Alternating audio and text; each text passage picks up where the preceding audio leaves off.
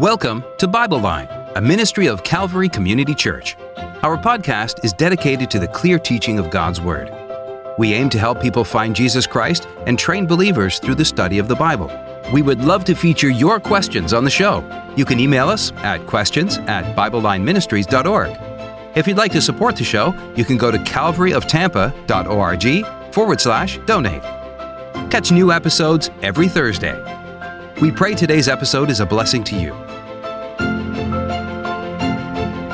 All right, welcome back to Bible Line. I'm your host, Pastor Jesse Martinez, and today's question is another great question. A listener asks, If I am saved, then why do I still sin? And as I said in the beginning, this is an excellent question. Uh, what gives me so much hope about this answer is that it can be very easily seen in the Bible. So, I always encourage you when you're listening to our podcast to make sure that you are listening with a Bible. And if you're unable to have your Bible while you listen, that you re listen to it where you have a Bible. Because I like to show you where the answers to these questions are in the scripture. I think that's so important. We have to let the Word of God be the Word of God, which is truth, and it is profitable for doctrine, for correction, for reproof, for instruction in righteousness so that the man of God may be perfect, thoroughly furnished unto every good work. And I think that's important. If we don't have biblical support for our answers, then our answers can be questioned. Is this a man made doctrine? Is this something that is a twist of scripture that's not necessarily true? So make sure you always have your Bible with you. I'm going to quote to you several scriptures today which support this idea of a teaching. I think it's a Bible doctrine the Bible clearly teaches about this topic, which is the two natures. Why do we still sin after we're saved? Well, we have two natures, and we'll get into that later. But first, I want you to know that our choices after we believe on Jesus Christ for salvation have nothing to do with our eternal life. The choices that we make after we believe on Jesus Christ for salvation have nothing to do with our eternal life. Consider these wonderful promises that we have from God's word. Romans 8, 38 through 39. For I am persuaded that neither death, nor life, nor angels, nor principalities, nor powers, nor things present, nor things to come, nor height, nor depth, nor any other creature shall be able to separate us from the love of God which is in Christ Jesus our Lord. Those two verses teach that there is nothing that can separate a person from the love of God, which is in Christ Jesus our Lord. Nothing. Not an angel, life or death, principalities or powers, nor any other creature. Man himself cannot remove himself outside of the eternal life that God has already declared them righteous in. Romans 5 8 through 11. But God commendeth his love toward us, in that while we were yet sinners, Christ died for us much more then, being now justified by his blood, we shall be saved from wrath through him. We are justified by his blood, we're going to be saved from the wrath. Verse 10 For if, when we were enemies, we were reconciled to God by the death of his Son, much more, being reconciled, we shall be saved by his life. When we were enemies, God reconciled us to him by the death of his son. And now that we've been reconciled, we're going to be saved. Verse 11 says, And not so only, but we also joy in God through our Lord Jesus Christ, by whom we have now received the atonement, the covering, the full covering of sin. So answer these questions. Have you believed on the Lord Jesus Christ for salvation? If the answer is yes, then you're good. He has given you eternal life. You have a new birth, your spirit nature, a new set of choices you can make, a new ability to walk in truth, which you didn't have before. And that we'll get into the answer of our question in a minute. But you have joy now too. There's nothing that could ever separate you or undo that decision. John chapter 10 and verse 28. And I give unto them those that believe on Jesus Christ, they have eternal life and they shall never perish. Now, either Jesus spoke in a, in a hyperbole here, or he meant never. And I believe he meant never. They shall never perish, neither shall any man pluck them out of my hand. Some people like to say, well, I can remove myself. Well, if you're a human, and this verse says, neither shall any man pluck them out of my hand, you can't pluck yourself out. Tough luck. I tell this to people sometimes. You might think now that you want to get unsaved, but I guarantee you one day when you're in heaven, you'll be glad you're there and that you're not in hell. Ephesians 1 13 through 14 says this In whom ye also trusted, after that ye heard the word of truth, the gospel of your salvation, in whom also after that ye believed, ye were sealed with the Holy Spirit of promise, which is the earnest of our inheritance until the redemption of the purchased possession unto the praise of his glory. You are saved all the way up until the day of redemption when you're either raptured out of this world or you die. You will then be redeemed to the Lord, and that's it. You have that Holy Spirit of promise that is sealing you until that day, and that's a permanent thing. John 3:18 He that believeth on him is not condemned, but he that believeth not is condemned already, because he hath not believed in the name of the only begotten Son of God. Focus on the first part of that verse. He that believeth, is that you? Have you put your trust in Jesus Christ? Have you believed on his death, burial, and resurrection for the payment of your sin? Well, guess what? This verse says, and these words are out of the mouth of Jesus Christ. He says, He that believeth on him, the Son of God, is not condemned. John 3:36 He that believeth on the Son hath everlasting life. And he that believeth not the Son shall not see life, but the wrath of God abideth on him. Have you believed on the Son? You have everlasting life. So I want to make sure that we cover that before we get into the answer of if I am saved, then why do I still sin? There is nothing that we do after we believed on Jesus Christ for salvation that can affect our position in Christ. We have eternal life. That is settled, that is done, that will always be. You're justified.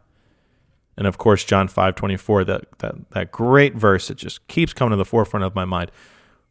You believe on Christ, you're passed from death unto life, and you will never be brought into condemnation again, period. That case is closed. So I hope that you see that these are just a few verses to encourage you that there's no way that your sin today, the sin that you continually commit, can keep you from eternal life that God has already justified you to receive. However, what do we do with the sin that we continually commit after we're saved? Well, there are two natures inside of us. And this is where we're going to get into the answer of our question today. So we have our flesh, the old man, which is our sinful nature. This nature is diametrically opposed to God. If you take your Bible and you look in Romans chapter 3, verses 10 and 12 describe to you this flesh nature. Look in verse 10. As it is written, there is none righteous, no not one. Look in Romans 3:12. They are all gone out of the way, they are together become unprofitable. There is none that doeth good, no not one. So these two verses teach that our flesh nature, our first birth, cannot, will not do anything to please God. It is against who He is. And this is what we're born into. If you look in Romans chapter 5, you'll see how you and I got the way we are. Look what it says here in Romans chapter 5 and verse 12. Wherefore, as by one man sin entered into the world, and death by sin, and so death passed upon all men, for that all have sinned. Verse 14 Nevertheless, death reigned from Adam to Moses, even over them that had not sinned after the similitude of Adam's transgression, who is the figure of him that was to come. We have a sin nature, and that nature will never change. God didn't do anything to change that nature when you got saved. What he did is he gave you a brand new nature, a new capacity. you now have the ability to please God. Before, in your flesh, there is no good thing. There is none that seeketh after God. There is none that doeth right. That's what every single lost person faces without putting their trust in Jesus Christ. All they have is their old nature. If you look in Romans chapter 9, still talking about this flesh nature, and you see in verse 8, that is, they which are the children of the flesh, these are not the children of God, but the children of the promise are counted for the seed. Every single person who has not put their trust in Jesus Christ is not a child of God. They will not go to heaven unless they have a new birth. And that old nature, that flesh nature that we have, is all a person has before they get saved. You can see this further proved out in Scripture. Look in Ephesians chapter 2, in verse 3. Among whom also we had our conversation in times past in the lusts of our flesh, fulfilling the desires of the flesh and of the mind, and were by nature the children of wrath, even as others. And in Romans chapter 6, in verse 23, we see that the wages of sin is death, but the gift of God is eternal life through Jesus Christ our Lord that old nature. Why is it the old rotten nature? Well, all sinners. We're not God's children. We have that sinful nature. We're all going to die, have an eternal separation from God in a place called hell if we only have our old nature. And it's also important to recognize that this flesh will not inherit the kingdom of God. 1 Corinthians 15 and verse 50. Now, this I say, brethren, that flesh and blood cannot inherit the kingdom of God, neither doth corruption inherit incorruption. This is why, when Jesus is speaking to Nicodemus in John chapter 3, he says, You have to be born again. John 3 3. Jesus answered and said unto him, Verily, verily, I say unto you, except a man be born again, he cannot see the kingdom of God. Why? Because the kingdom of God cannot be inherited with flesh and blood. That old nature is all a person has before they trust in Christ. And the moment they do believe on the Lord Jesus Christ, they are passed from death unto life. They have a new birth. They have a new nature. God doesn't remodel their flesh. He doesn't make them unable to sin. He gives them a brand new nature. There is there are two natures within me. There's Jesse, the old man, Jesse the flesh, and there's Jesse of the new man, Jesse of the spirit. My old nature, my flesh, still seeks to satisfy sin and disobey, and I do habitually sin. My new nature, however, cannot sin. It is born of God. Look in 1 John chapter 3 in verse 9. Whosoever is born of God doth not commit sin, for his seed remaineth in him, and he cannot sin, because he is born of God. That word commit in 1 John 3 9 is not the Greek word prasso, which means to practice habitually. I don't just practice sin, I'm very good at it. And if you are honest with yourself, you would agree that you are very good at sin. We all are. I love when people say, What about willful sin? Is there really a difference between willful and unwillful sin? I spoke with a gentleman one time and I said, When you lie, does it surprise you? When you lash out in anger, is that an unexpected thing? All sin is willful sin. And this word here, doth not commit, is not talking about the Greek word prasso, which means to practice. This is poieo, which means commit one single act, one creation of sin. If we look at this verse in light of other biblical teachings, this matches up with our new birth. Whosoever is born of God, those who have believed on the Lord Jesus Christ for the payment of their sins, they do not commit any sin. For his seed remaineth in him. What's that seed? Look back in John 3. It says, Verily, verily, I say unto thee, except a man be born of water and of spirit, he cannot enter into the kingdom of God. That's John 3 5. Look in 3 6. That which is born of the flesh is flesh, and that which is born of the spirit is spirit. Marvel not that I said unto thee, Ye must be born again. When you are born into this world, you're born of this flesh. When you are born into the family of God, you are born of the Spirit, and the Lord's Spirit remains in you. That seed remaineth in you, and you cannot sin.